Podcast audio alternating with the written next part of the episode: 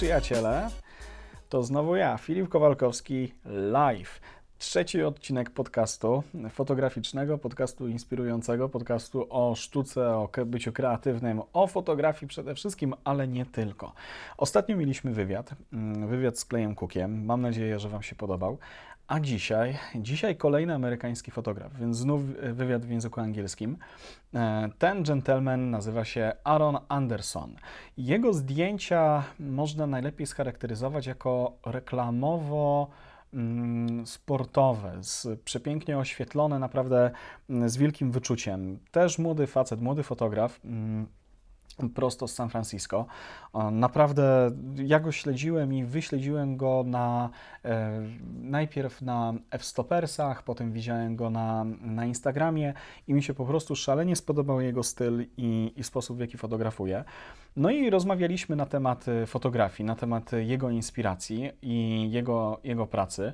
No a trzeba przyznać, że ma niezłe portfolio. Ma naprawdę duże firmy, z którymi współpracuje y, i współpracowywał, więc dla mnie to też jest zawsze ciekawe zobaczyć, jak inni sobie radzą, jak inni y, szukają klientów, jak inni rozbudowują swoje portfolio. Zatem nie będę przyciągał dłużej. Zapraszam Was bardzo serdecznie do naszej rozmowy. Przed Wami Aaron Anderson w nowym, drugim, trzecim, przepraszam, trzecim odcinku podcastu Filip Kowalkowski Live. Jedziemy! Thank you very much, Aaron, for agreeing for our uh, short or long interview. We'll see how, how it goes. Hopefully, yeah. hopefully long. I've got millions of questions for you. awesome. I love questions. Thanks for having me. Um, and thanks for all your follow up and just getting this going. And yeah. Uh, I love love chatting. So it's fun to meet with people all over the world. It's fun. Yeah, it's fantastic. It's it's my goal to um, uh, gather as many creatives as I can and to gain some knowledge and what drives them. That's, that is exactly how I uh, how I uh, see our interview, our conversation, because I would really like to know uh, what drives you, what make you actually, you know, pick up the camera, study photography. As uh, as far as I know, yes, you did study yep. photography uh, for a few years. And what was your and what is your, you know, creative path? Your basically that is the intent so of, of yeah. our conversation. And hopefully uh, i will learn something from it and you and you as well hopefully. Yeah. So um i was first of all um i was, I was uh, how i how i got to know you. I look at your um mm, I was looking at a Fstoppers uh, website, and I few images popped out, uh, popped into my uh, to my eyes, and I was like, "Holy crap! Amazing light, amazing, just just beautiful, moody images and I started following you. So uh, I was like, awesome. oh, this this awesome photography and awesome photographer. Um, so I would like to ask you. Uh, not from the beginning, how did you start your photography? But uh, let's start from the middle, uh, from okay. your um, creative path, because uh, I wouldn't like to um, put you in any box, particular box of like uh, you know portrait photographer or sports photographer, but but uh, um, on your website, that is mainly what you can see. So uh, mm-hmm. I would like to ask you about your photography. Why mm-hmm. sports? Mm-hmm. Why people? Why you're uh, using you know flash instead of like all just natural light? What is yeah. what is behind it? Yeah, I mean, first off, thank you. I appreciate I always appreciate it. Um, but I think when I first started photography, I was really interested in lighting just right out of the gate. It was something that was intriguing to me. And uh, to be totally honest, I just love not being at the mercy of natural light. And so mm-hmm. the goal was to create something different. And everything I was seeing in my mind or the stuff that I was coming up with really didn't work with sun. Just, it just wasn't, I didn't have enough light or it wasn't the tone I was thinking. And so right away, I started moving towards strobes and mm-hmm. then just learning how to either fake sun or make our own or do different things and so the for me people are the point i mm-hmm. love working with people as far as mm-hmm. getting to that part of the question and that is one of the main reasons i do photography because i get to meet people like you and i get to talk yeah. and i get to see other people and, and a lot of times Olympic athletes who are just incredible human beings doing incredible things, and then to be honored to document that for them and Mhm. make them feel as cool as they look. I think because sometimes I feel like they get these pictures taken of them and they don't look that cool, and you're like, Yeah. you're a really cool person. You should look really cool. And so I think that's really where my my passion for that comes from is Cool. Wanting them to like look at an image and say, "Man, I feel cool when I'm doing it," and finally, I look cool when I'm doing it too. Absolutely. Um, so that is kind of that. But with sports, I, I have a background in sports. I mean, I played soccer for 17 years. I coached soccer. Hang on uh, a minute. You played soccer? Yeah, That's uh, not very football, I popular sport right in, in US. yeah. No, I loved it. I was actually so my path from like say 12 to 18 was professional soccer player. That's what I wanted to do. And then when I got to college, it kind of felt like it was going to take up a ton of my time and I wasn't going to be able to focus on school, which is totally true. Um, and so I dropped out. And just like you said in the US, I mean, I think minimum wage for a soccer player at the time was like $32,000 or something Mhm. crazy. So, I mean, not that photography is that much more, honestly, but Oh, come on. Uh, We sleep on money. Every single one of us. I I have money knit together for my blankets. Um, so that was, and I I down I did downhill mountain biking. I played soccer. So all of these things, I think, in a weird way, relate to photography in Mhm. the amount of time and effort it takes to actually be good at them. Mhm. And because now I'm in photography, I understand the training and the lifestyle that it takes to be an athlete. And so it's easy for me to, well, easy. It's easier for me to go into that relationship knowing what they're kind of going through and then helping to document that process. And it's very back and forth. Um, but it's it's something I really enjoy doing because I appreciate all the work that's going on behind the scenes and what they need to do to get to where they are. So It makes it makes absolute sense. I mean, um, you have to know your subjects uh, to portray them as as good as you are. And I I didn't know that about you that uh, you were a professional sport uh, professional player, and um, it just makes so much sense right now because uh, it looks like the the images that you take, especially the sport images, the, the you know the beautifully lit uh, por- uh, portraits and action shots. Uh, they couldn't come from someone who is not inside, who doesn't understand the the mindset of a of a sport a sportsman. Yeah. So yeah, it makes absolutely sense. So yeah, yeah, it's it's cool. And how? When did you make this transition from uh, you know um, an athlete to to photographer? Because this is quite a jump, is it? I mean, it's it is Yeah. different, like totally different. Is sports is not as creative as, as photography as I as I imagine. Yeah.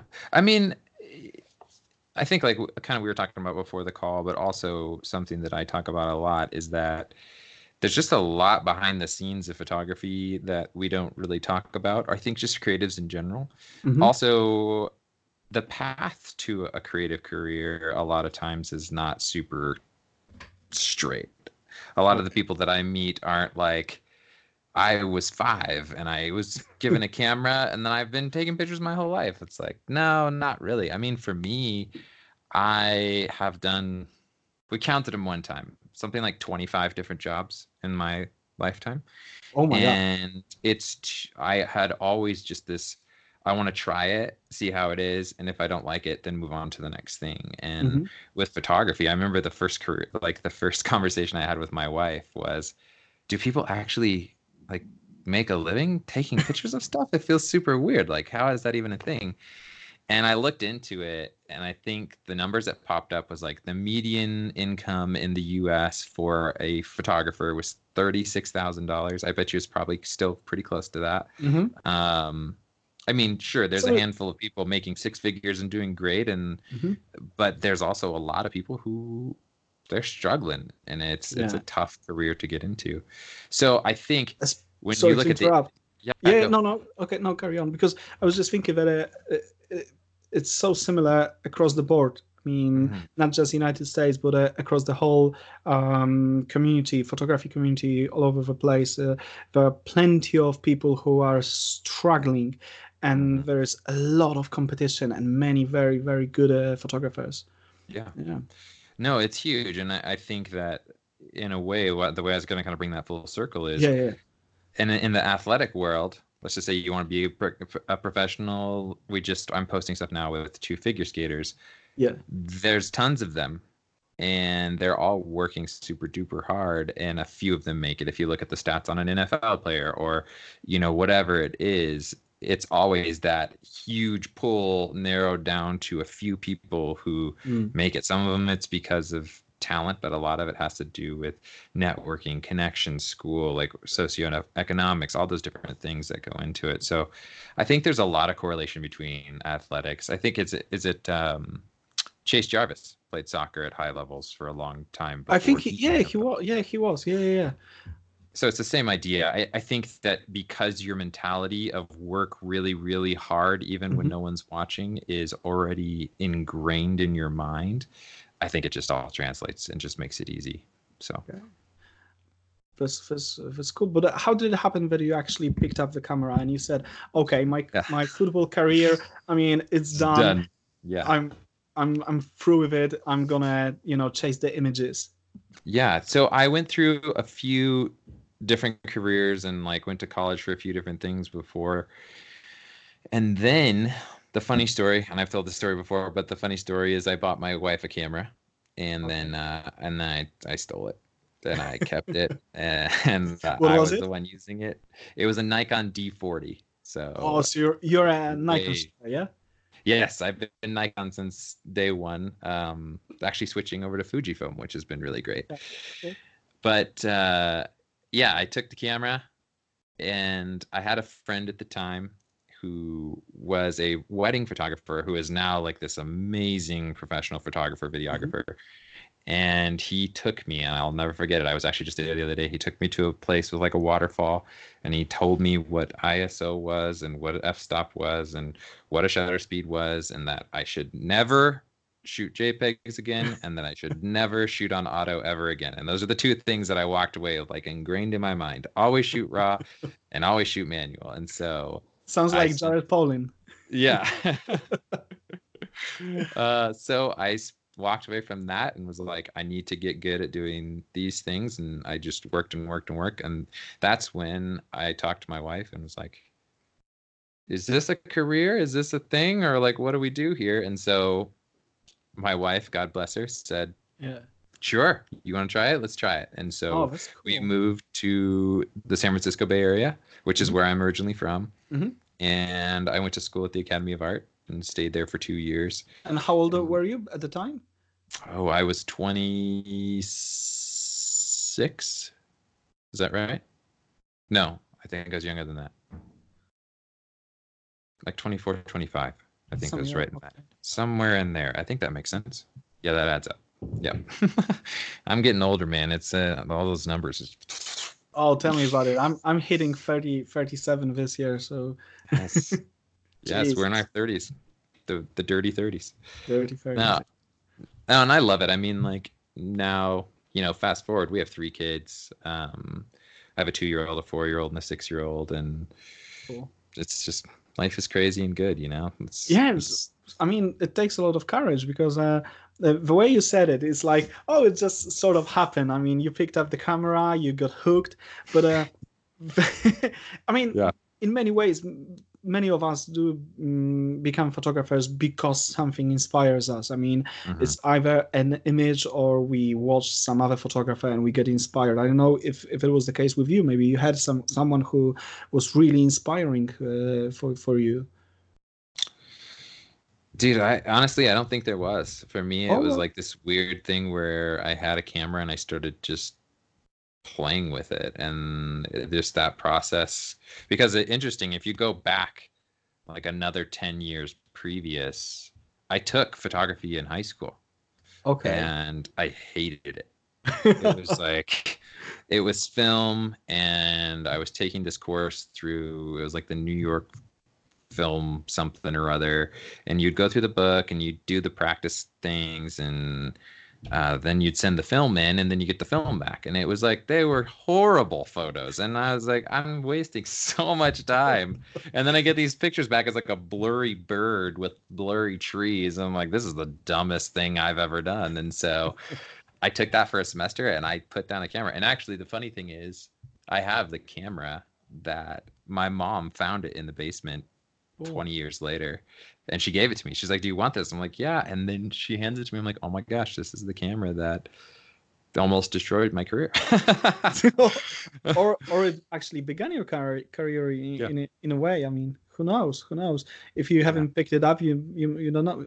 You never know. You might be you know running around the with around the field and, and you know scoring or what, what was your position? I was a sweeper so i didn't score much. Okay, i yeah. uh, i stopped people from scoring. You're you're stopping people from scoring. Yeah. makes sense.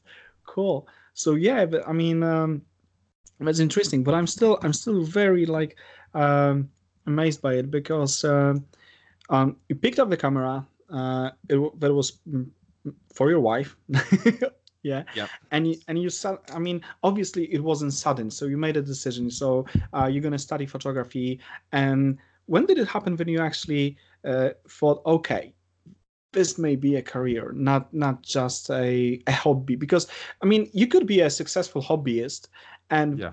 it's it's a rather scary thought to someone maybe or i mean i don't know because i'm i'm a photographer professional photographer so i'm i'm stupid i'm trying to make a living from photography. Join the I- I club mean- man. We got we got t-shirts.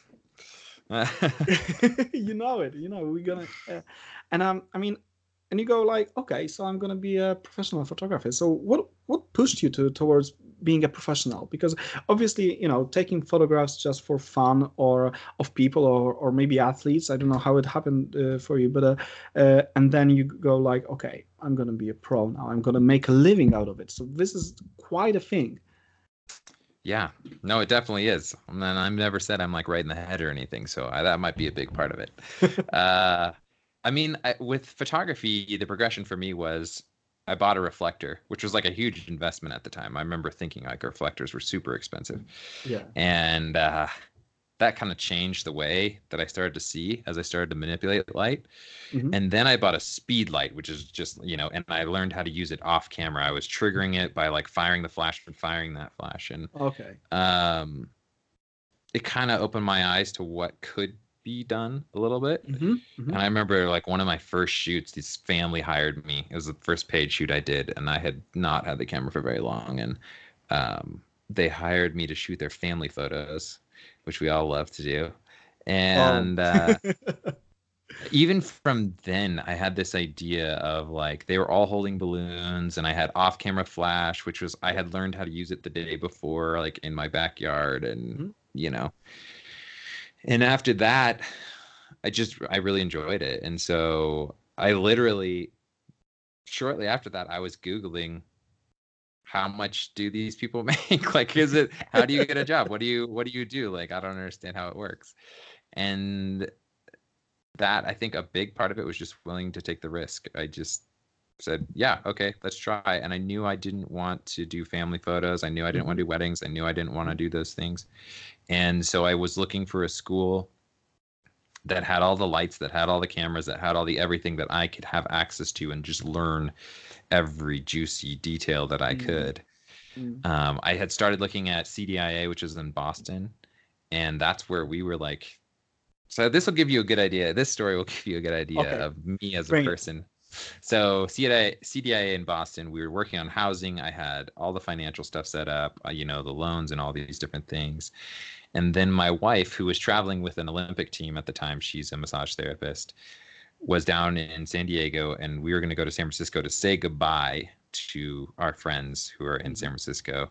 Just be like, hey, we're going to the East Coast. We probably won't see you for a long time. So I get there. I'm hanging out with uh, a mentor of mine whose name was Nathan, and he was like, dude, I have a friend who's a professor at the Academy of Art. Just go, like, just talk to him while you're here. You mean, might as well. No harm, no foul. So we called the guy right there. We were at a picnic table in Dublin, I think. And uh, he's like, dude, just go look at the school. It's on, you can go anytime, just go look. So next day, I called my wife and I was like, hey, I'm to go look at this school in San Francisco. She's like, sweet, have fun. So I go in the next day. I'm walking around San Francisco, going to these studios, talking to all these different people. And I call my wife and I'm like, I think, I think we might need to move to San Francisco. And she's like, okay. And one month later, I had applied for school. gotten in, we'd hmm. arranged housing, and we moved. And, Wow. and we were in California. Like it was literally a month to two months, no more than two months later, we were in California getting started. And honestly, that's just, that's, I believe in that lifestyle of Mm-hmm. you make choices, you live with choices. You know, if you ask any of my assistants, they've heard me say that a million times. If you make, you make choices, you live with choices. And that's kind of how I roll. It's like, we're going to do this. Okay, go. And we're off. So, and obviously you've got you've got a support from uh, from your wife and and it sounds like she's very you know like uh, not just supportive but uh, she goes with it rolls with it very easily i mean it sounds sounds of it Yeah, I mean, I don't know if easy is the word that I would use for some of our situations, but uh, I would say my wife is a pillar. I mean, she has been with me. I mean, we've been married 15 years this July. Um, and so this June, sorry, her birthday's July. Uh, So it's huge, man. I mean, and what I was just uh, this weekend, I was talking about how you got to bring the people that you love along with you for this journey. And if they're not on board and you're not communicating that, it's a That's a brutal trip, man. You don't want to do that by yourself. Like, Yeah. get them involved and and do it together. And it's it can be a great journey, you know. Yeah, because- and I believe it. yeah it's not it, it- it isn't always sunshine and rainbows is it i No. mean it's, it's very bumpy ride Yeah, yeah. Any, I think any creative will tell you. I, I haven't really met a creative, especially in the photography world, who's like, "Yeah, man, everything is super consistent and flowy, and like we got paychecks for days." And most of the time, it's like I'm fighting for this paycheck that I finished a job 30 Yeah. days ago, and I hope I get another job before we lose our house, and blah blah blah blah blah. You know, and that's just common. And if you're not Mm. ready for that ride, it's and I feel like the bummer part is is it feels as if we're not super upfront about that journey. Like No, especially in school it's like oh man use these lights it'll be super cool you annie leibovitz does this and you're like oh man this is gonna be great and you get out and you're like hey who's gonna hire me? And they're like nobody.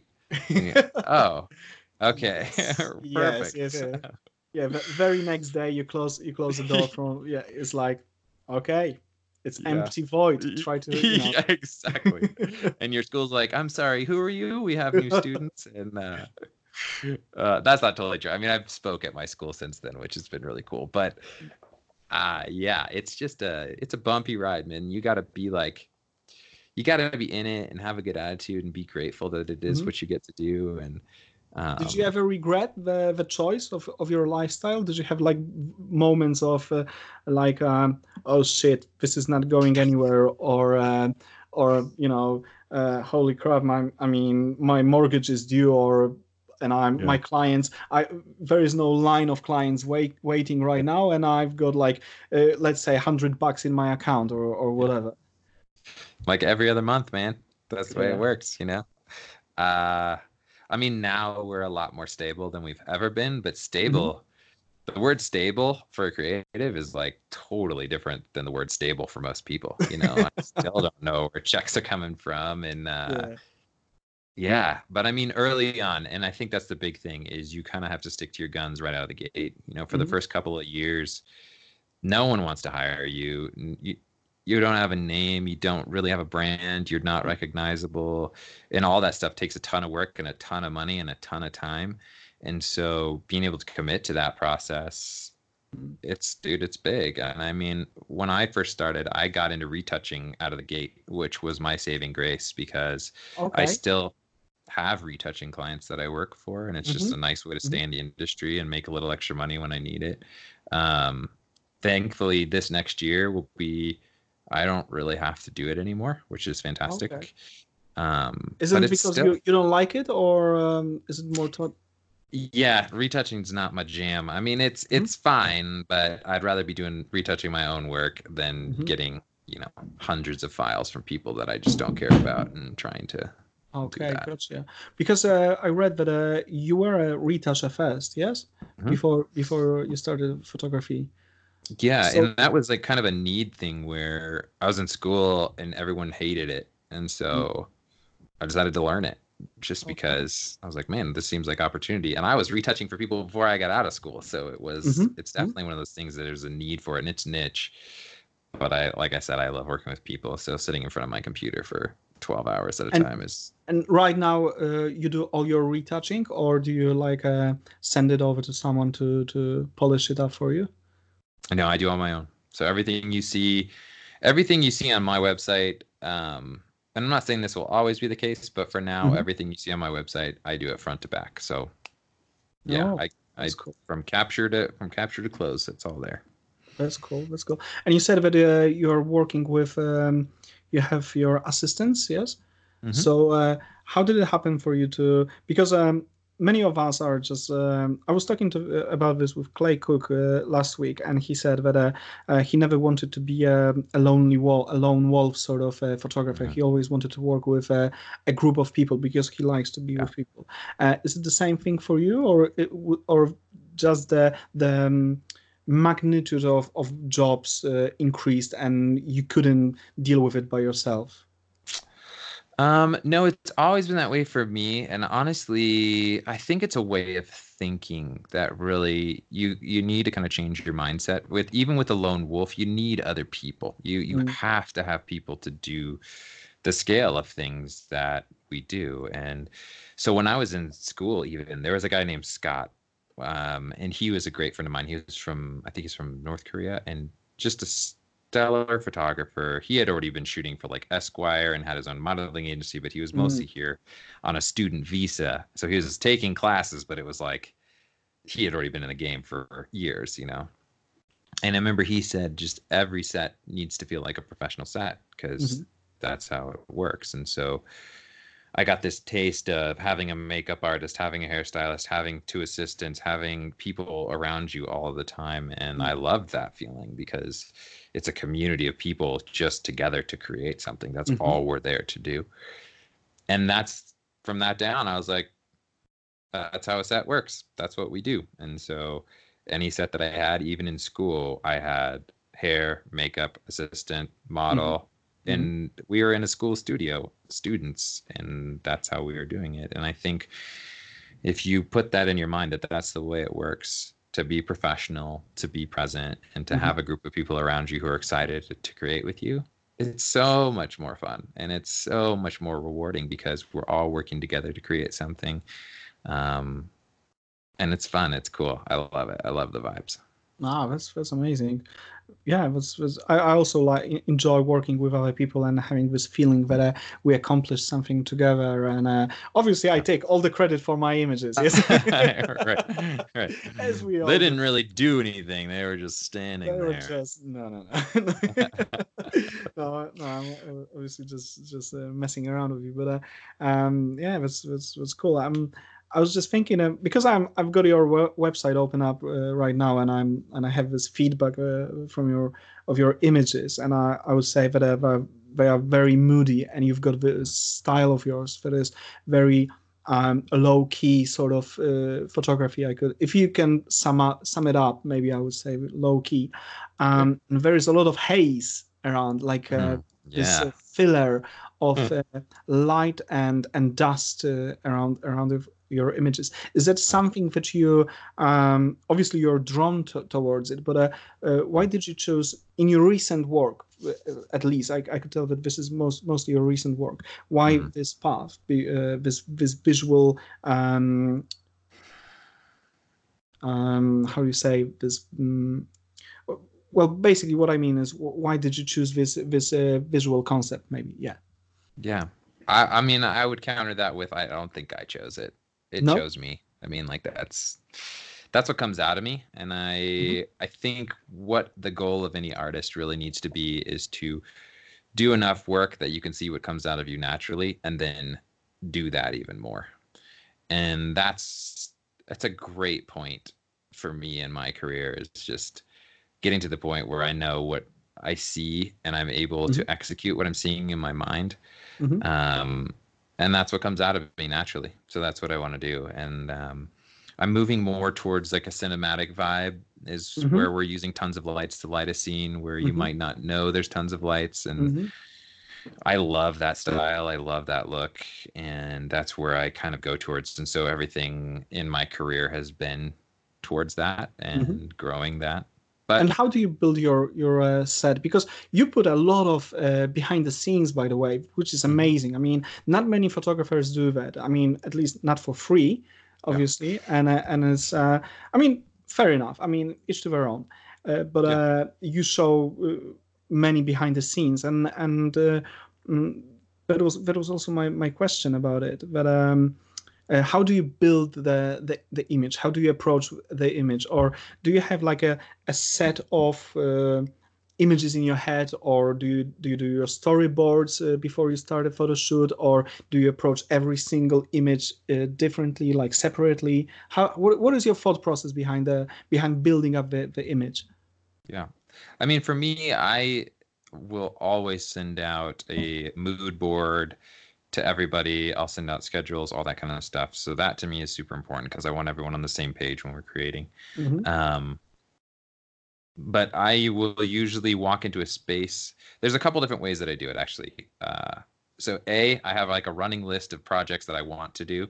So things mm-hmm. that I I see in my head and I'm like I can't get it out, so I, I write those down.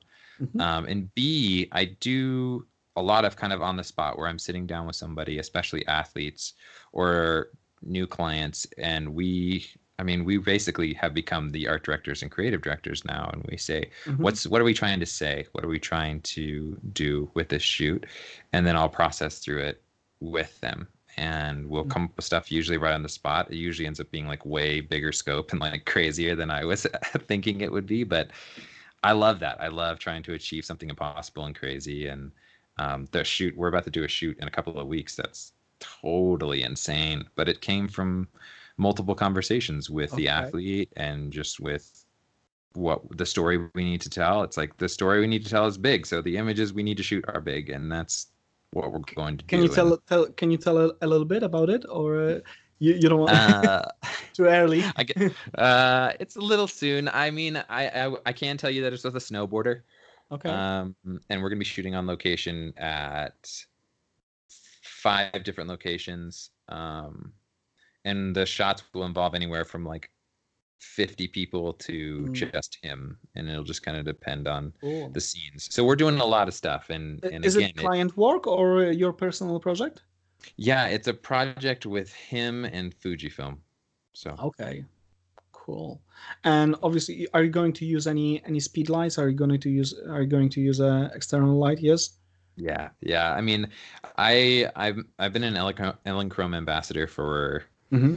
I think it's four years now, something like that. And so uh, my whole kit's Elinchrom, and I love their stuff. Mm-hmm. It's great oh. for what we're about to do because it's small and portable and rugged. Yeah. We beat the heck out of our stuff. So, yeah, and reliable, obviously. Yeah. Yeah, I mean, we pushed, especially the 500s. I think we we fried a couple 400s.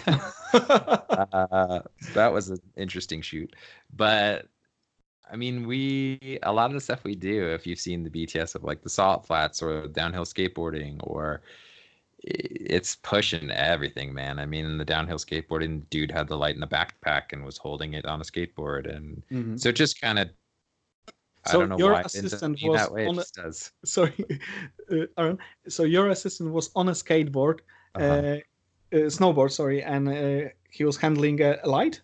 Yeah, skateboard. So skateboard. that that pic that you can watch the BTS. I mean, we can link it out or something, but um, yeah. it was a girl named Candy Dungan, and she is a downhill skateboarder and her boyfriend is Aaron Hampshire, who is like this world class downhill mm-hmm. skateboarder as well.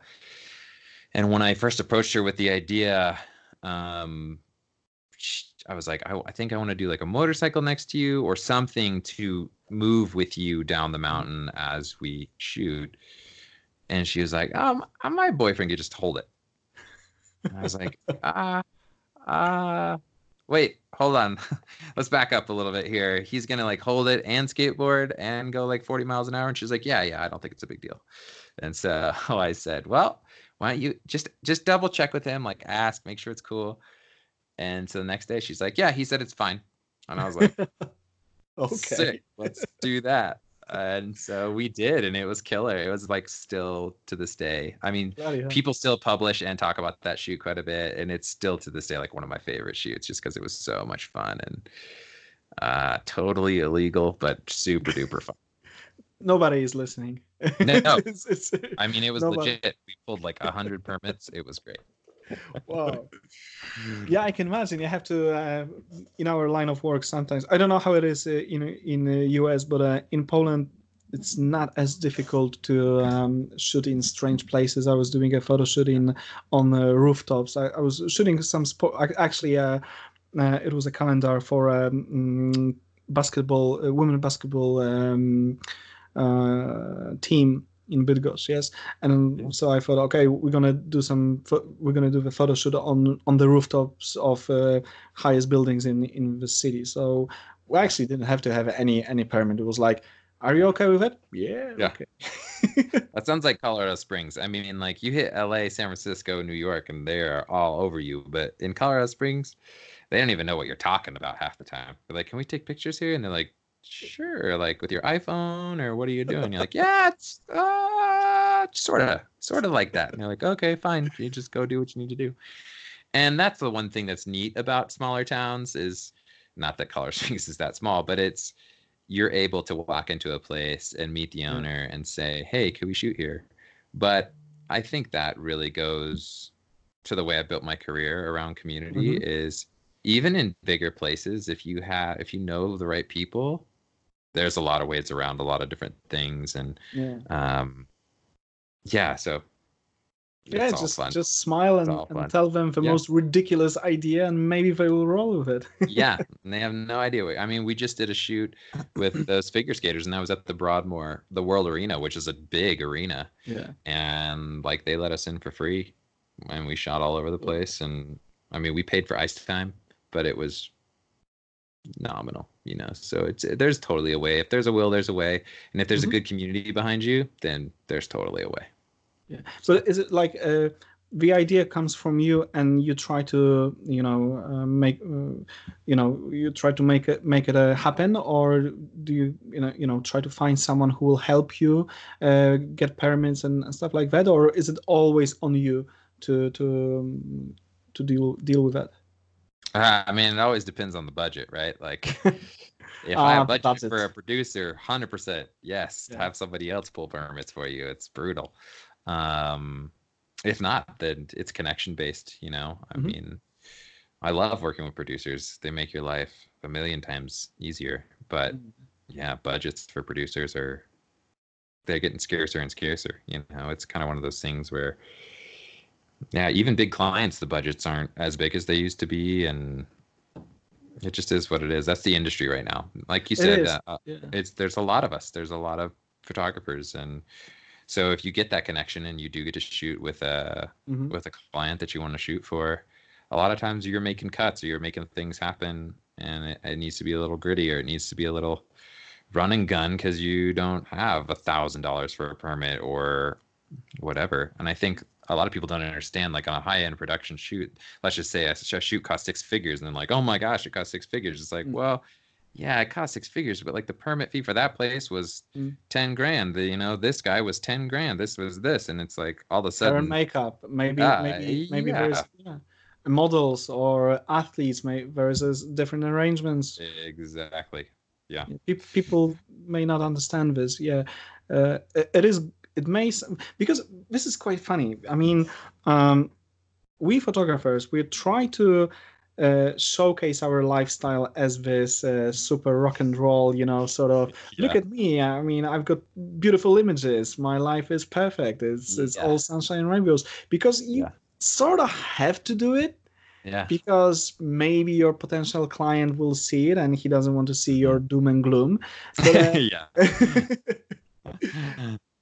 but the, but the thing is i mean not many of us actually talk about the the grind the you know the struggle and there is a lot of that actually Yeah. behind the scenes i mean I think it's super important. I mean, I think that's one of the reasons why I show the behind the scenes because I feel like it's important for people to understand. Um, I mean, I think I even had a comment on one of my photos the other day that was like, "It's just one light or two lights?" And I was like, "Oh, it's seven. You know, I think that even there is a misconception, right? That you Mhm. just walk in and it's like I'm using natural light or something. It's like no, everything in there is designed from front to back. But there i think there needs to be a bigger conversation in the creative industry in general about what to expect from a creative career and that you have to kind of be in it for the process not just for the glam and the fame like uh, fame is the wrong word for it, but it, it does feel very glamorous where it's like, oh man, I, again, I'm gonna I'm on this location. Look at this, it's sick, you know, selfie time, and it's like, oh my gosh, dude. We all do like, it. I, meanwhile, meanwhile, I haven't slept in like three days, and you know, this is going down over here, and that's going down over there, and I think it's important to have that. Um, like you said, I think there's a fine line. It's not like, oh man, this is super sucky, but it, if someone asks me, it's like, yeah, anyone who's ever called me or like if we talk, it's like, dude, it's hard. It's really tough. And you need to be in it to win it and bring the people who love you in it because they need to know what you're about to go through and what you're going through. And, mm. um, yeah, I've been focusing on self care a whole lot more because self care is so so important. Where in what sense, like uh, reading or or you know food and, and exercise or I mean, all of them. I mean, I think, like for me, I go into stints where I'll work 100 hours a week for mm-hmm. four or five weeks. And dude, coming out of the backside of that is it's vicious. Like you are mm-hmm. you aren't in a good place to do anything at that point. And so like putting recovery time at the beginning and the end of a trip with my family. So mm-hmm. it's like I'm going to be gone for 3 days. Well, I need to take a day off before I leave and spend mm-hmm. time with the family. And then when I come back, I need a, two days off to be with my family. And mm-hmm. knowing and setting realistic expectations for the people that you love, and even just for yourself. Like if you go on a trip and you're just getting rocked for four or five days, because we all know you show up on set and it's go time, and mm-hmm. you're working 12 to 16 hours a day mm-hmm. or more, and then you come back home. Yeah. And you're supposed to like function like a normal person. I mean, that's not that's not mm-hmm. realistic at all. And so even if you don't have a family to say like I need time to go have a cup of coffee with a friend or whatever it is and take care of myself so I can be in a mental space to create more. I think it's so so important. And I mean self-care is coming on the radar of a lot more people, mm-hmm. but for me I know it's the first thing to go. Like if things get busy, mm-hmm. I don't sleep, I don't eat well, I don't take care of myself and so realizing that and either trying to deal with it accordingly when it's happening or saying like I know that I'm going to need recovery when mm-hmm. I'm done. You know, I think that's super super important. Mm-hmm. Yeah, I think I think so. And again, one more thing that we don't talk about is so it's like we want to produce, we want to make photos, we want to show the photos, we want to make money, but uh, there is a yeah. you know also uh, as flip side to this coin. But uh, yeah, do this, but but take take care of yourself. I mean, work out, relax, swim, do whatever to yeah. to, to unwind because uh, yeah, it, it's because we, we you said uh, about your wife that uh, she's very supportive and that's that's also very very important if someone doesn't understand uh, this lifestyle because it is a lifestyle um, it's it would be especially hard for for the for that person as well. Because uh, to live with photographers like you have this insane person who you know yeah. creative who wants to make money who wants to do this yeah. that and the other yeah. Absolutely. Totally. No i think it makes a huge deal. I mean then so i was telling you before and i can get into that story a little bit more now is um so i'm getting ready we're getting ready to put our house on the market yeah. And we are going to sell our house and move into a fifth wheel, which is an RV or a trailer, basically. Mm-hmm. trailer. It's a less glam- glamorous word for it. Um, okay. Wear wife, wife beaters and drink uh, Corona. But that for us was a decision from the perspective of less pressure and more time with family so mm-hmm. that when I have a time when I need to be in LA, we all just go and it's not like and I travel with my family for the most part. Like if I'm going to be gone oh, more than amazing. five days, especially I, like more than four, four is pretty rough. But like I try to bring my family with me mm-hmm. because it's otherwise they're just left here and they're just sitting around twiddling their thumbs waiting. And mm-hmm. it's like my wife is taking all of that burden on. And mm-hmm. um, so yeah, that came from a, a place of a lot of different things, but a big part of it is my kids are young Mm-hmm. I want to be involved with them and mm-hmm. see them every day. Um, yeah. And we'll be totally debt free at that point. Cool. And that's like amazing. that's great. I don't I don't I don't need anybody else asking for money. I just Yeah. we're gonna drive around and hang out, and that it's a big sacrifice, but it kind of goes back to like that second part of the, that first part of the story where you just do it, man. You got to pull the trigger and go, and it's crazy and insane, and it works out. And do you have a plan? Because you're gonna you're gonna change the lifestyle. Like, uh, okay, so we we are settled right now. We've got this uh, house, and we're gonna change it to uh, an RV, and we're gonna drive around the United States. And uh, is there like like have you got a route where you want to go like through you know from east to west or or or just whatever you know? No, I mean, uh, kinda, not really. Uh, I like. I think when someone asks me who I feel like I need to put together answer, I can come up with an answer. But yeah, yeah, yeah. if I'm being straight honest, no, not really. I mean, for the first month, we need to find a truck and a trailer uh, because obviously we're gonna we're going totally debt free. Um, so we're paying cash for everything. So we got to sell our house first. So that first month will just be kind of like looking and finding, and then after that, the goal would be to head west to somewhere warmer, at least for the winter. Um, I envy you. yeah yeah we could drive there which is great um but really that first three months i mean uh, the goal is to take a hiatus from kind of everything and just be with family because it's been so crazy for the last few years really um and then come out of that I have a ton of contacts in LA that I just need to spend time with, you know, and sit Mhm. down and grab a cup of coffee, get on a set, do some stuff with, and Mhm. then from there, probably come back to Colorado and then head to the East Coast. And again, a bunch of contacts that I just want to connect with. I mean, Yeah, even are you- people like Clay, or there's a ton of photographers, there's a ton of people, there's a ton of clients that I haven't sat down with in person, which is a huge part of my career. And Mhm. I wanted to do that. So, So networking is is the the the, the, the biggest source of your uh, client base, yes? Yeah. Okay, that's Yeah, I mean, what I say when I talk to people about getting work is meet with as many people as you can in the industry because you never know where a job's going to come from, Mhm. you know, and you need to have a team with you anyway. So it's not disadvantageous for anyone to meet makeup artists, producers, hairstylists, people who are in the industry that you're in, who Mhm. you're going to need and they need you. And then it turns into this whole hey, you should meet my friend Yeah. John Smith, who's a creative director and he loves your work or, you know, whatever and that kind of networking grows not only clients but it grows clients who trust you because they know you and that's a huge thing you know and what about what about the gear? Uh, I mean, are you gonna take all your gear uh, with you on your on your trip, or uh, you gonna are you renting maybe or?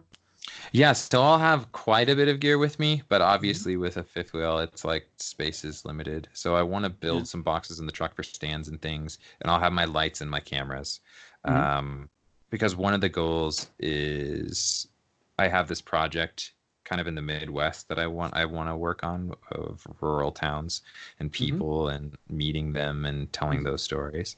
And that's been on my heart for years. And so that's something that we can explore Mhm. now that we have a fifth wheel which have the freedom to do that. Um just finding sponsorship for that really i think would be the big thing is like can we get grants or have sponsors come alongside and, and help with that? Um Do you have a time frame for this uh, project? no. No, yeah i mean at this point everything's kind of like there we up go. in the up in the you know. the ether if you will. Yeah and that's totally cool. I mean i think that's where we need to live right now. It's an uncomfortable space but i think any creative needs to be willing to live in that space for some period of time where Mhm. you don't know. And uh, just be okay with that and know that it's all right. So i've got crying kids. Hopefully you can't hear the crying. That's real life. hashtag real life. No no it's, it's it's okay. It's absolutely fine.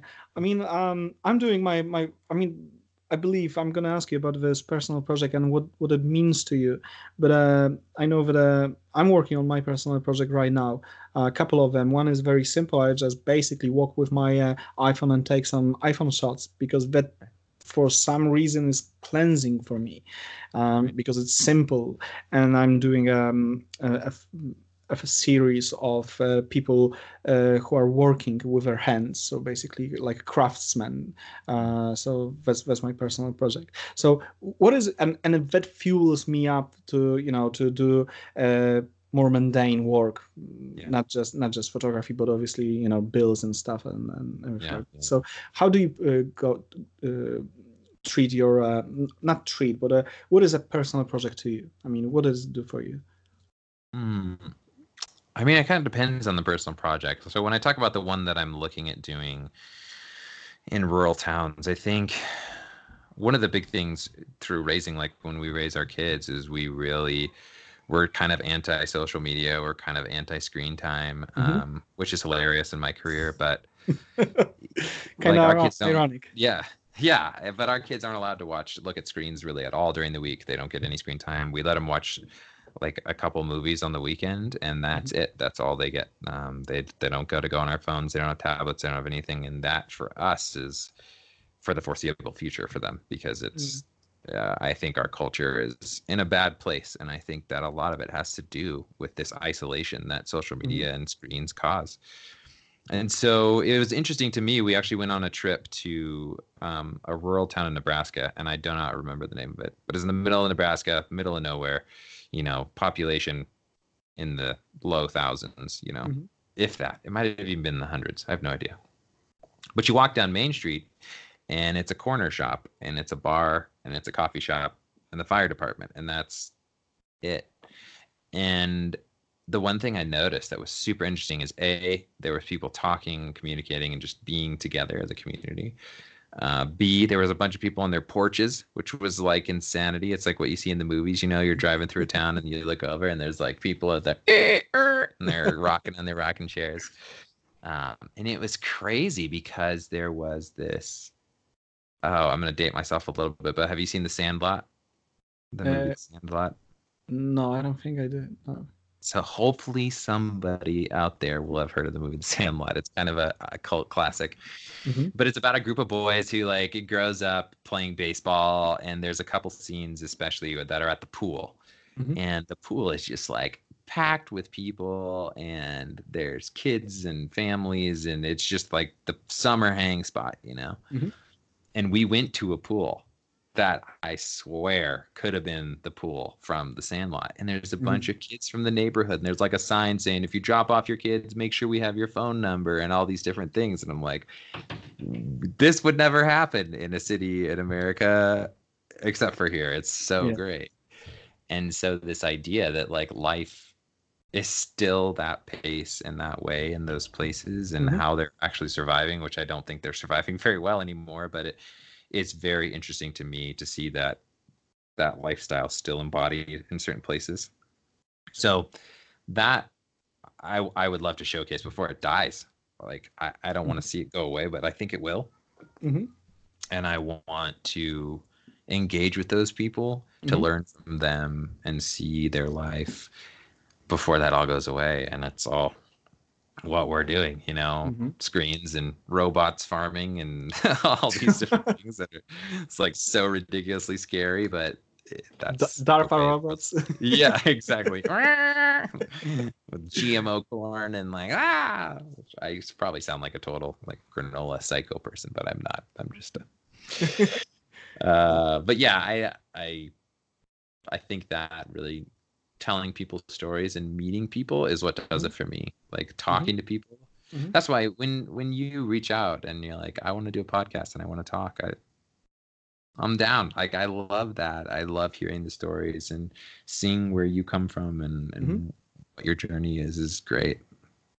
yeah that's, that's exactly that's, that that is exactly the goal i mean to share the stories i mean because uh, it's a funny thing about photography it's, it is both uh, it tells bo- two stories about the image and the photographer as well.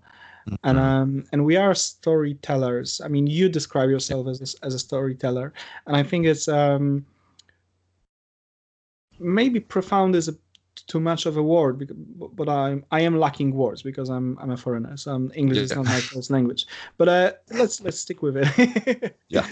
But, but yes stories are are very important are they? I mean um and we've got this amazing opportunity to to tell these stories with with our cameras.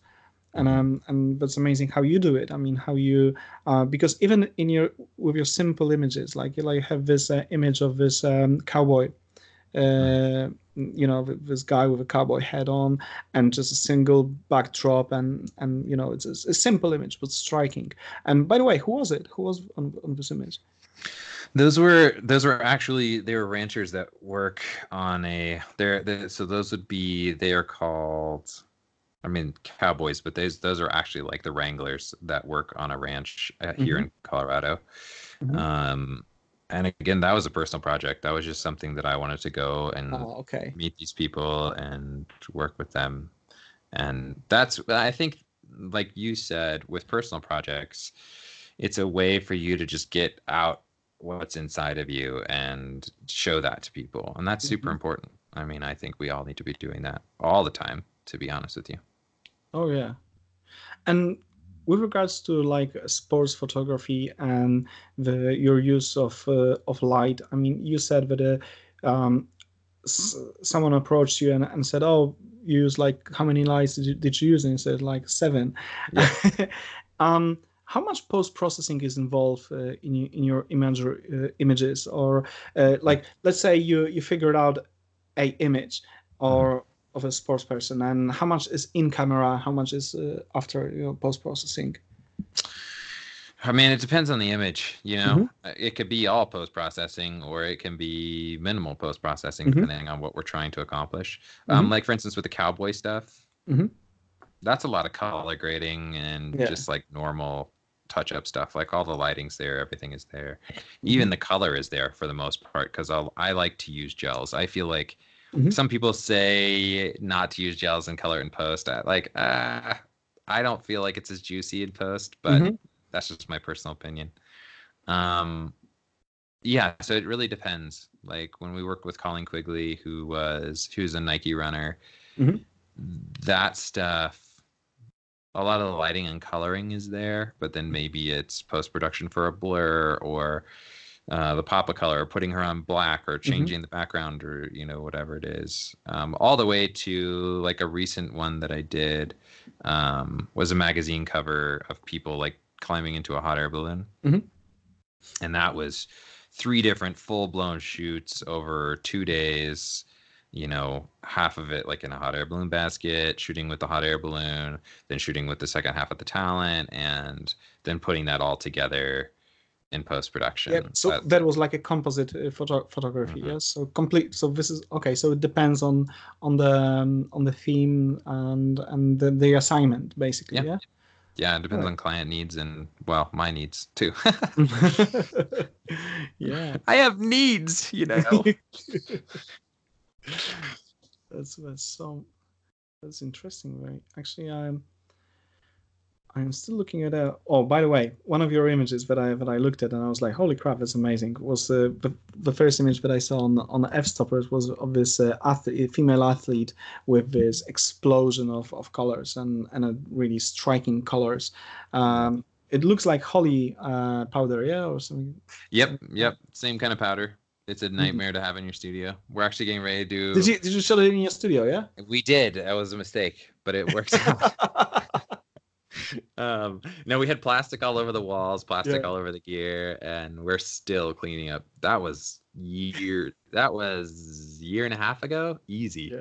and it was. Uh, but great images. I love the images, and then so in that in that case, most of the images there are not. It's like straight out of camera for the most Mhm. part. I mean, there's a lot of color and tone and things like that, and maybe some filling of smoke if there was a hole or whatever. But um, that kind of stuff we kind of had to get, and the model did an amazing job and didn't blink like at all, which I don't even really know how she did that. We were all like blowing colored powder out of our nose for days.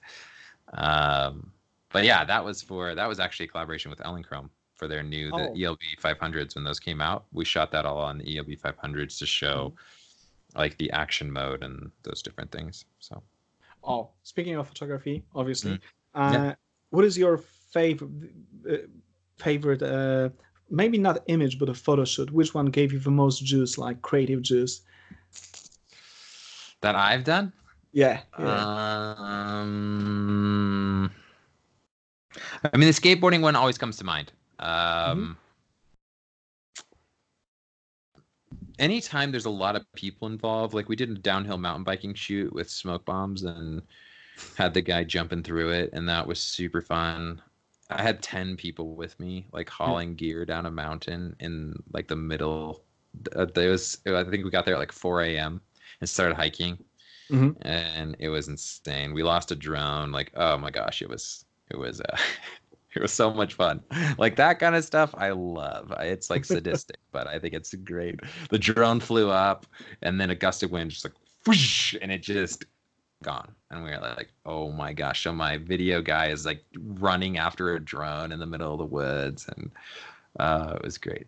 Anyways, that like more recently, the shoot that I was just talking about with the hot air balloon, Mhm. I think anytime anytime it feels impossible and then we do it, Mhm.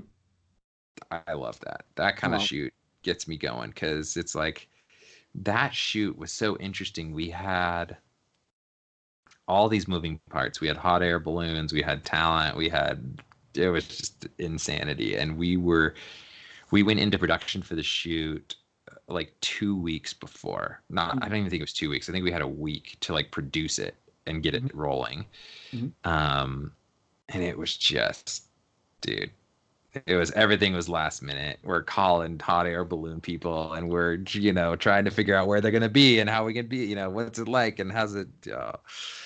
So that kind of stuff I love. Where it's just like, oh man, this probably shouldn't be possible, but we're gonna do it anyways. and then we walk away, and it's super dope, and um, everybody had a ton of fun, and people are jazzed on what we created together, and Cool. um yeah i think anytime that kind of happens where you're like oh man there's no way we're to be able to do this and then we're to do it anyways is my favorite type of stuff Mm. Cool. That's amazing. And what about like uh, your dream photo shoot or or a person who would you like to photograph the most if you if you could choose? Or maybe maybe you try to line up line someone up. yeah um i like a weird one off the top of my head is keanu reeves i don't know why Ah. i've always wanted to work with him um so if anybody's listening and they ha- and they know keanu tell them give me a give me a ring a ding um yeah i mean he pops into my mind i think just because of his personality and who he Mhm. is and like what he does i i love that. Um the one thing i do say a lot and is like i don't really tend to have a lot of dream shoots because i i do them. If if i put something out there and i say my my whole like tagline is let let's turn what if into remember when. So this idea that if you say dude what if we like jumped off a cliff and had a light and like you did this thing and then i took pictures i want that to be the conversation dude do you remember when we jumped off a cliff and i was lighting and we did all this crazy stuff and it's like even if the images are a total bomb Mhm. who cares like we had the experience we did it together and um so yeah my whole goal is if if the words what if come out of my mouth Yeah. like oh dude you got to do it now that's your deal you just made it up so go Absolutely. And how do you know that that the image is ready? Like when you when you're uh, shooting and when you're choosing, when do you know? Oh man, this is this is this is it. that's a horrible question uh, Thank you. uh, I don't know, man. I think you push and and in retouching. I think one of the things that retouching taught me was to kind of just stop. So get it close and then stop and take a minute. Like overnight is best, depending upon like what your kind of time constraints are. And then have somebody else look at it. A lot of times it's my wife, honestly, and she'll just be like, and I have to kind of like brace myself, you know. She'll come and be like, "That looks super weird to me. Is that look weird to you?" I'm like, "Not that my wife talks like a valley girl," um, and I'll be like, Damn I it. hate, I hate you a lot. And get out of my get out get out. Uh, and then I'll fix it and it'll look way better. Um, but I think color too is a huge thing. It's like a process you know I'll Mhm. push and pull it and look at it Mhm. and then try to put it away man because you get married to it you know? It's like Yeah, oh this is so good and it's my baby and I love it. And it's like and then someone else is like, "Oh, that's weird. Is that weird to you?" And you're like, "I hate you too. Get out." And then you fix that, and it looks way better, you know. Um, and that's one thing I've always been super thankful for working with other creatives. Like if we're working for a client, you send something off. We were just working for a client in Germany, Mhm. and I sent off the images, and it was like, "Can you do this, this, this, this, and this?" And instead of like our immediate response is like, "How dare you say things about my photography?" You know. But in all reality, when you pull that back and you pull that, you know, animal out of yourself, and then you look at it and say like, "Okay, all right, I could see where that that could be better." And you go mm-hmm. in and you and you push and you pull and you push and you pull and and then I think the result ends up being even better. So how do I know it's done, dude? I have no idea. I think you just it's a process, right? You go back mm-hmm. and forth and back, and then finally you just have to let it go and put it out into the world and Hope- see what happens. Yeah. You know. And with a client, obviously, it's when they say it's done. uh, Hopefully they don't say it sucks. yeah, it's not done, and you need to reshoot the whole thing because you're horrible. and we're gonna Um, pay you extra. Yeah, and you know, yeah. Yeah, sure. so yeah i think uh, for me it's it's really trying to give myself i i try to get it really close to what i think it should Mhm. be and i pull it back up either a few hours later or the next day and just say like am i am i done Mhm. and if i open it and my immediate reaction is like it looks sick then i call it done and i move on with my All life um but yeah And that's kind of my you- how- process How, long? How long time does your like? Obviously, it's difficult to say because uh, every photo shoot is, is different. But uh, uh, do you work on time constraints, or um, basically you try to uh, make yourself constrained to, to a certain amount of time?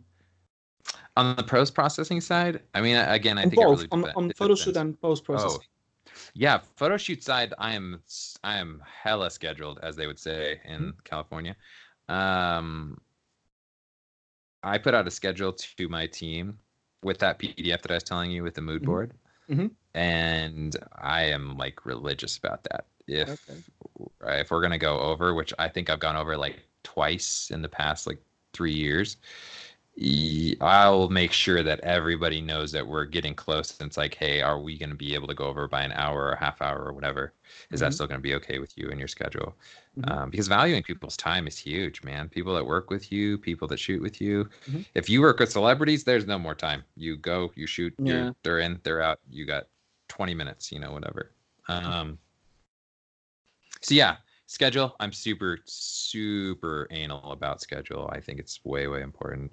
On the post production side, um, I can estimate how long a photo is going to take, usually based upon the amount of work. But like composites can take 10, 15 hours. You know, it just Yeah. depends on the gravity of it and how much you have to do.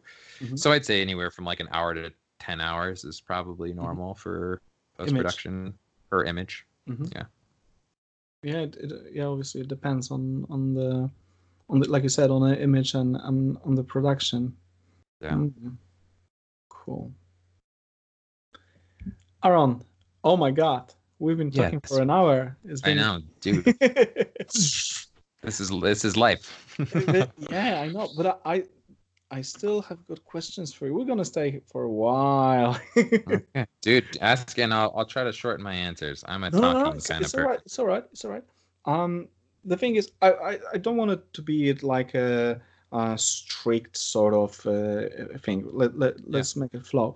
Um, what is your your like biggest struggle right now? What are you struggling with? Hmm. I mean, I think client acquisition is always a big one. You know, Mhm. moving to that next client is. Uh, I actually just fired a client that I'd had for a really long time, and Mhm. they they were great, but it was just too taxing, and uh, like they needed they need someone else, and I need to move on from them. Mhm. Um, and so I think making sure your visions align with the Mhm. client and making sure that you're looking for clients where it makes sense and Mhm. um, not just like butting your head against that wall, which is hard, right? Because we want we want work, and I think sometimes it's like, oh, they're hiring, and it's like, yeah, but they're a terrible fit, and it's like, do I totally let go of everything that I do to Mhm. work with these people, or do I do I not and move on to find someone who actually makes sense? Um, I think that's always that's a big struggle for a lot of people, right? Like we all need money, and that's where you get money Mhm. is from clients. Um, I think a big thing for me has always been like personal slash how do you balance personal and business? How do you how do you make it so that you're accessible to the people you love and Mhm. not work yourself into the ground? I mean, I'm assuming you're probably similar to me, and most creatives I think are is where we'll gladly work Mhm. 60, 100 hours, and it's like nothing, you know, and um, you don't realize you're cranky and like a total jerk and not treating other people well. I'm like, dude, are you okay? And like, yeah, I'm fine. Why? Um, and I think that's a big thing. I think that the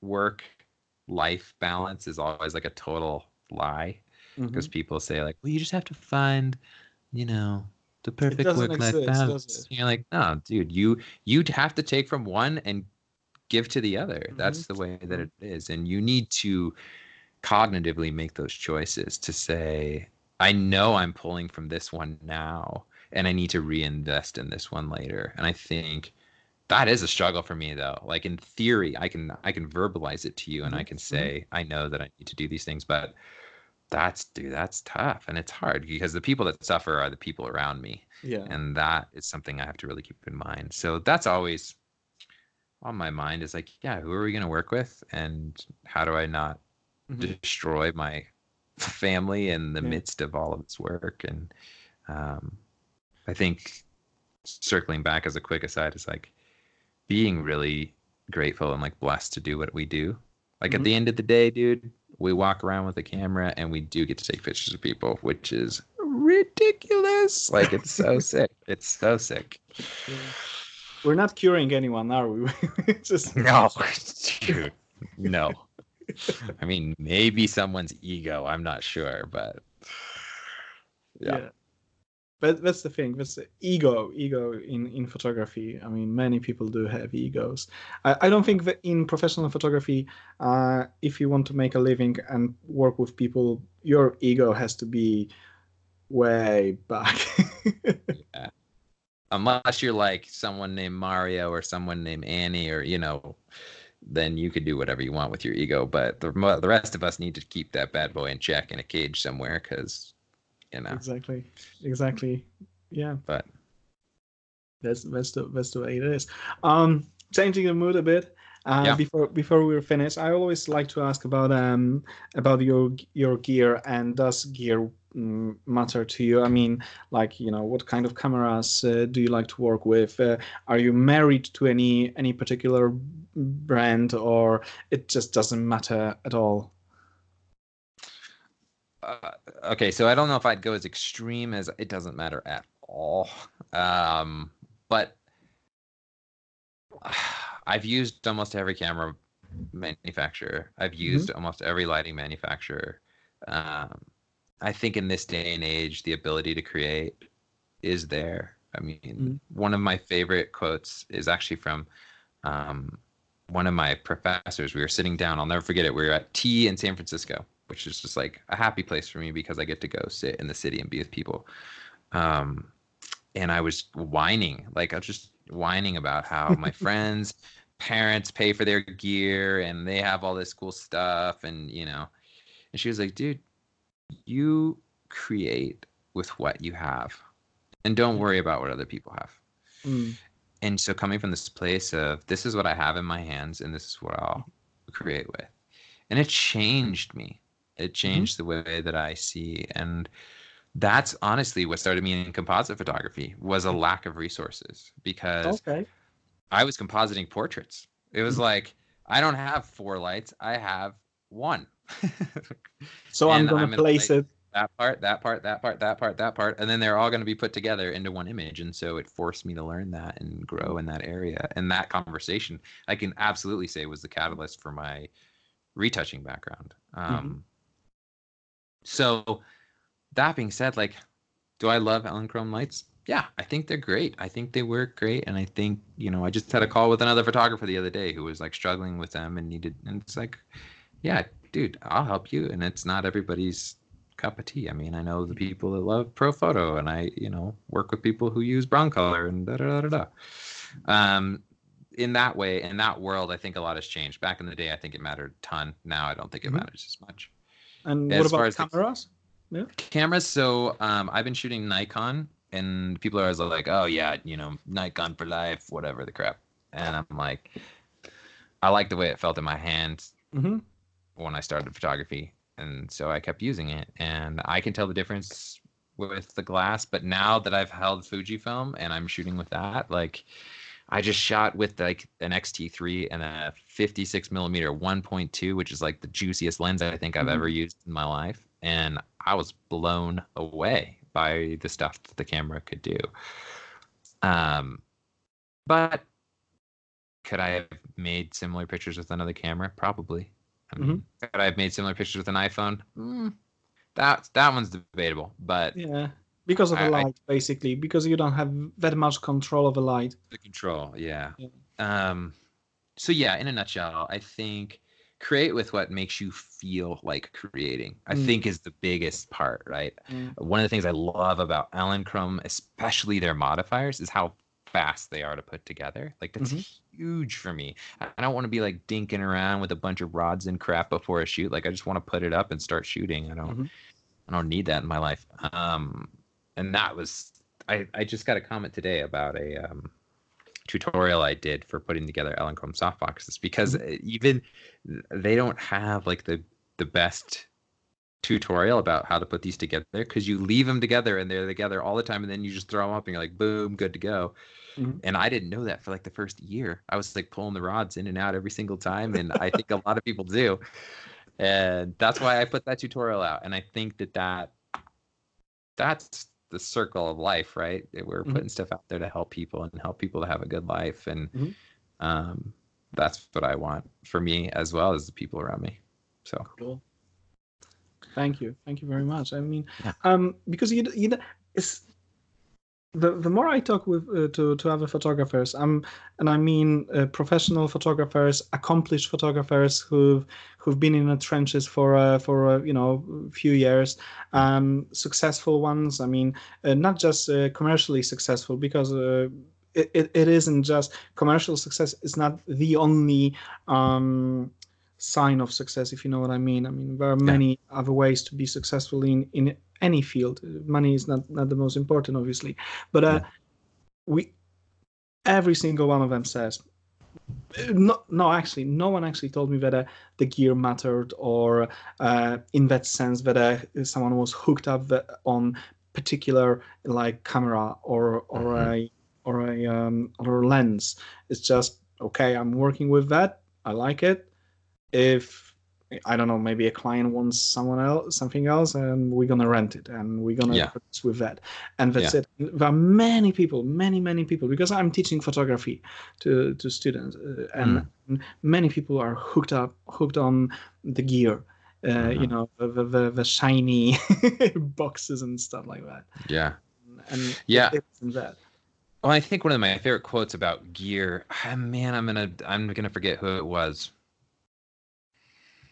but it was somebody who um, was more or less like an icon in photography, like an Annie Leibovitz. I don't remember. It might have been a her. It might have been Herb Ritts. I can't remember. But anyways, um, they were giving a talk, and one of the students raised their hand and said, "What camera and lens do you shoot with?"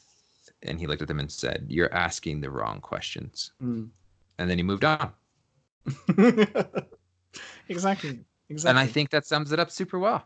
I, Yeah. I think, um, yeah, if you're so hung up on that, if you think that using the same camera as your favorite photographer is the Mhm. cure, you're way off. And that's why I think maybe a lot of people who are professional photographers want to be really careful to shy away from this idea because I the last thing I want you to do is I mean, you don't think you put on a pair of Air Jordans and you're going to go dunk. Like that's just not the way it works, but for some reason we have this disillusion that we're going to grab the you know X, GFX Z, 100 and be like, boom, I make Annie Leibovitz stuff. Hire me, dog. You know, it's like, no, I don't think so. I don't think that's the way it works. So, yeah there are so many other other um, tiny little things that lead up to you know being successful in you know photography to Yeah. for all of us you know um it, it comes more clearer and clearer with every single conversation that is it's a mixture of personality of uh, uh, attitude of uh, talent obviously yeah, because you have to be talented and and good in with your craft and obviously you are good with your craft and you're very talented But So, that's expected. It's not like uh, you don't think you're going to be going up against someone who sucks when you go for a job. You know, no, I mean? Like, and they're not going to ask you if you suck. So it's like you, you. There's a lot of. By the time you're at that point in the game, Mm. that's expected. It's not like, uh, what do you think that you can professionally execute this with a Sony camera? And like, no, no one cares. Like they don't care. It's it's. Are you going to take care of us? Are you able to help us with our vision? Are you someone we want to spend time with? I mean, because that's a huge deal. Like if you're a jerk, you got to be on set with these people for like 16 hours, man. It is not fun to be on set with somebody who isn't a good hang for 16 hours. Like it's just not.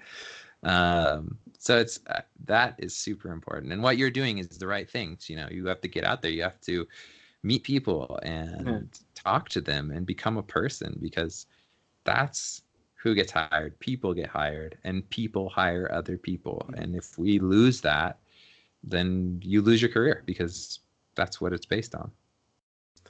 and that's that's perfect uh, you know summary for our for our conversation aaron thank you thank you very much Dude, uh, not a problem. it was it was a blast uh, i'm gonna stop recording right now Yes. I dzięki piękne. To był trzeci podcast e, Filip Kowalkowski Live. E, Rozmowa z e, Aaronem Andersonem. Mam nadzieję, że Wam się spodobała. Mi w każdym razie bardzo. Musiałem co prawda trochę się pogimnastykować z językiem angielskim, no ale słuchajcie, uczymy się całe życie. Więc, kochani, było mi mega, mega miło z nim porozmawiać i- mam nadzieję, że Wam też było ok i przyjemnie słuchać tej rozmowy.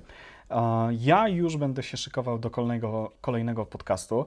Mm, Nazywam się Filip Kowalkowski. Moja wtyka tutaj bezczelna. Możecie zobaczyć mnie na www.filipkowalkowski.com, możecie mnie wysłuchać tutaj na podcaście, możecie zobaczyć moje, mm, mojego Instagrama Filip Kowalkowski z takim czarno-białym zdjęciem. I kurczę, za chwilę jadę z kolejnym odcinkiem. A o czym? Dowiecie się wkrótce. Trzymajcie się ciepło, ściskam, buźka.